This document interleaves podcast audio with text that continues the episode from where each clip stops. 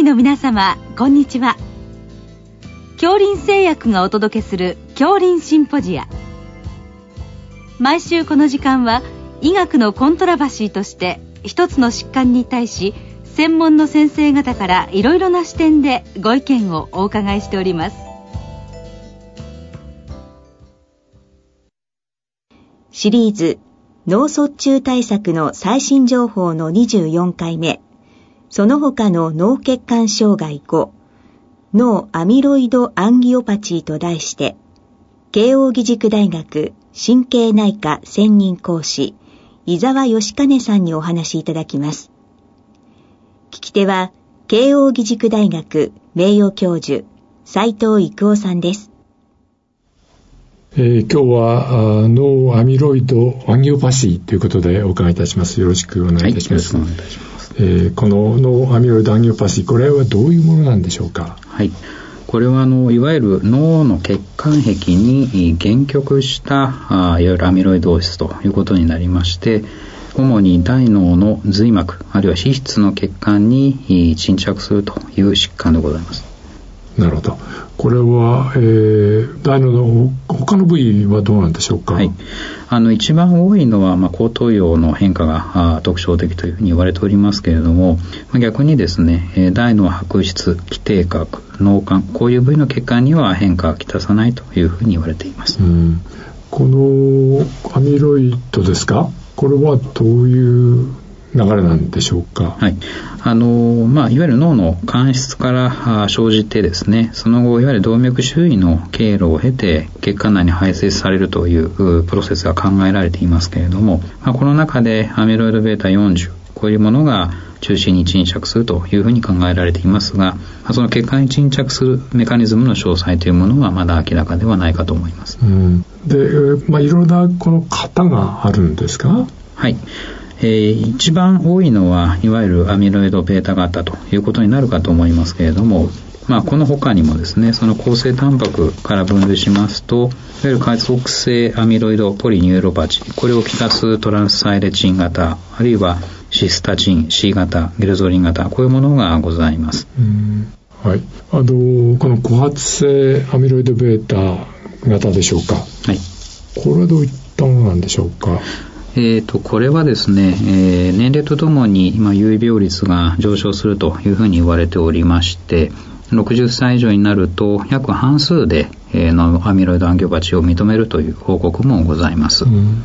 またそのリスクの関連遺伝子としてはアポリボタンパク、アポ E の特定のアリールとの相関が報告されています。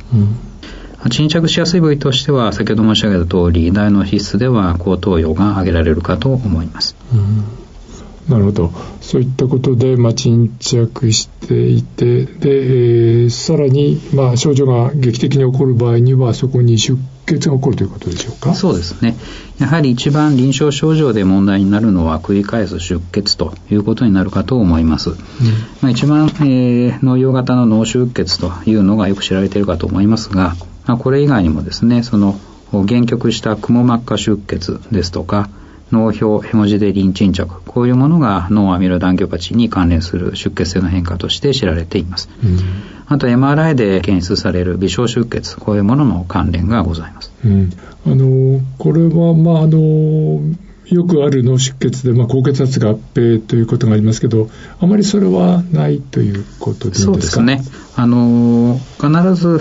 高血圧があるというものではなくて、低血圧、正常血圧でも出血するというのが一つの特徴になりますし、うん、いわゆるあの基底核、死傷、こういう高血圧性脳出血を起こす場所とは部位が異なってまいります。うん、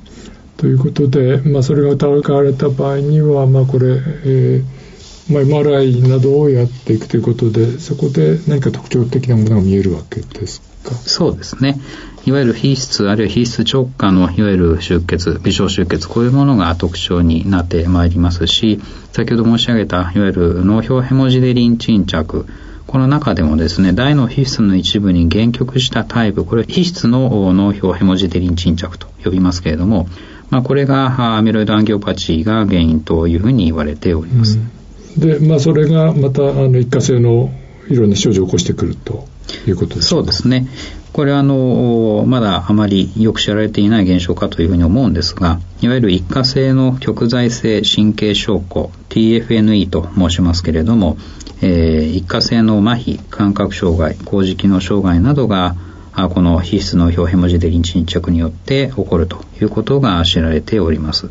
まあ、原因としましては限局性の転換ですとか血管連縮、こういうものが関与しているというふうに報告がございます。はい。えー、それから出血以外にも症状を起こすことがあるんですか？はい、えー、出血以外にもですね、様々な症状が出ることがございます。うん、例えばアミロイドアンギオパチー、これはあの白質病変ですとか微小拘束を伴うということも一つの特徴です。いわゆる皮質穿通枝の内腔が狭小化して、えー、慢性的な血流低下になり、それが血液の臥門を破綻させて白質病変の形成を促進するという考え方がございます。うん、なるほど、そういうことですね。ということで、えー、そういった症状があるわけですけど、それからこれに関連して炎症が起こるということがあるんですか？はい。えー、この脳アミロイドアンギオパチンの関連炎症というものがございます。まあ、いわゆるアミロイドが原因となった血管炎ということになりますけれども、えー、症状としましては急性亜急性に進行する認知機能障害や頭痛、痙攣などを呈することが多いと思います。反毛、空間無視、こういう麹機能障害、変麻痺、まあ、様々な症状が出ますので、まあ、症状だけで判断するというのは難しいかもしれません。うん、まあ、検査ですけれども、まあ、入院を行って、えー、評価することになりますが、まあ、髄液で細胞やタンパク、こういうものが約半数の患者さんで上昇しているという報告もございますし、あるいは髄液に抗アミロイド β 抗体、これが変数されるという報告もございます。うん、まあ、いずれもやはり自己免疫異常による血管炎であろうというものだと思います。うん、ということで、これは、まあ、画像診断もできるということでしょうか？そうですね。えー、一番重要なのが ティーツー 強調画像、あるいはフレアでいわゆる白質の高信号が非対称性に見られるというところがポイントだと思います。うん、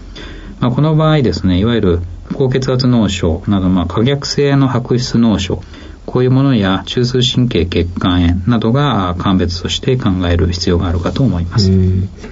このいわゆる炎症となると、これは治療がこれについてはあり得るということですか？はい。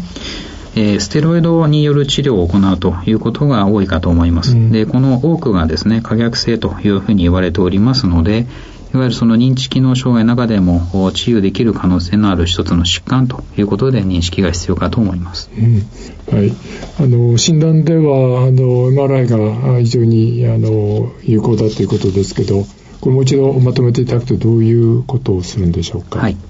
えー、やはり微小出血、あるいは脳表のヘモジデリン沈着、大脳の白質病変、それから血管周囲腔の拡大、こういうものが頭の エムアールアイ で確認できた場合には、脳アミロイドアンギオパチンの存在が示唆されるかと思います。うん、エムアールアイ の中ではグラディエントエコー法、いわゆる ティーツー スター、あるいは磁化率強調画像 エスダブリューアイ、 こういうものを手法を用いた検出が有用かというふうに思います。うん、なるほど。この エムアールアイ が、まあ、これ非常に有用だということですけれども、このアミロイドという関連からすると、ちょっとあれですか、間接的ということになるんですか？おっしゃる通りですね。 エムアールアイ はやはりあの形態による変化、評価を行うだけということになりますので、まあ、アミロイドがそこにあるかどうかというのは分かりませんし、あくまでアミロイド沈着による血管変化を間接的に見ているということになります。まあ、この点では将来的にはアミロイドペットの撮像によって、えー、この血管の実質が変化する前にですね、アミロイド沈着を捉えることが可能になるだろうというふうに思います。うん、まあ、なかなかそのペットを行った場合でも、あのアミロイドアンギオパチといわゆるアルツハイマー病の区別などが問題になるケースもあると思いますし、えー、この場合はですね、このトレーサーの集積量ですとか、あるいは後頭葉への集積の比率が高いということなど、こういうものを含めて鑑別の参考にすることになると思います。うん、なるほど。ということですね。これあのこの疾患を起こしてくる、まああの患者像っていうのは何かあるんですか？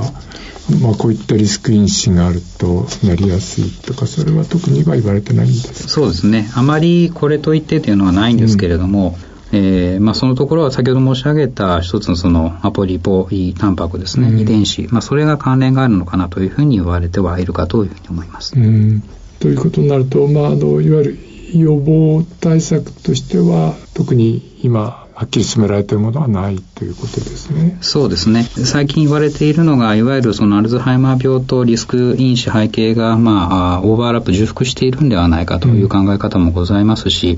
ん、例えば高血圧糖尿病そういうものがですねやはり発症と関連するのではないか、まあ、どっかに、まあ、共通の基準としてあるのではないかという考え方はあるかと思います、うん、で一方でですねその一回発症してしまった場合ですね、うん、これに対する治療というものがなかなか難しくてですね、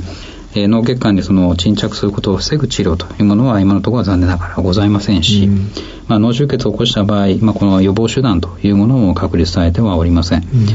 まあ、あの高血圧を、まあ、たまたま合併しているケースにおいてはあその血圧の管理をしっかり行うということが推奨されるかと思います、うん、なるほど。それからこれ、まあ、当然のことながら、まあ、高血栓薬の使用もあまりおすすめではないということですね。はい、はい、やはりあのアミロイドアミキョパチーというのはその再発する出血というところがポイントになりますので、うんえー、高血栓薬の投薬というものは避けるように、まあ、ガイドラインにも記載がございます、うんまあ、特にですねくも膜下出血の既往があるケースですとかあるいは必須の表ヘモジデリン沈着これが複数箇所にある場合というのは非常に出血リスクが高いというふうに考えられていますので、うんえー、高血栓療法の適用については慎重に考える必要があるというふうに思います、はい。それからあの結果的なアプローチも基本的にはしないということでしょうか。ご指摘の通りで、えー、今のところですね、えー、そのガイドラインにもございますけれどもいわゆる軽視の吸引術こういうものが保存的治療よりも天気が良いという根拠がまだございませんので、まあ、これについては今後の評価が必要になってくるというふうに思います。はい、どうもありがとうございました。ありがとうございました、はい、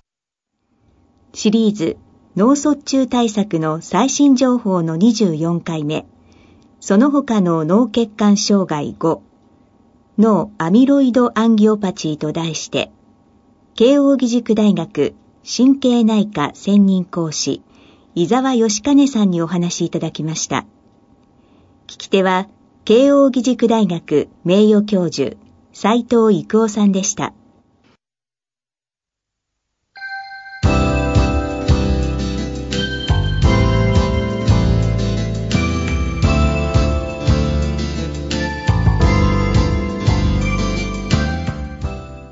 それでは杏林製薬がお送りしました杏林シンポジア、来週をどうぞお楽しみに。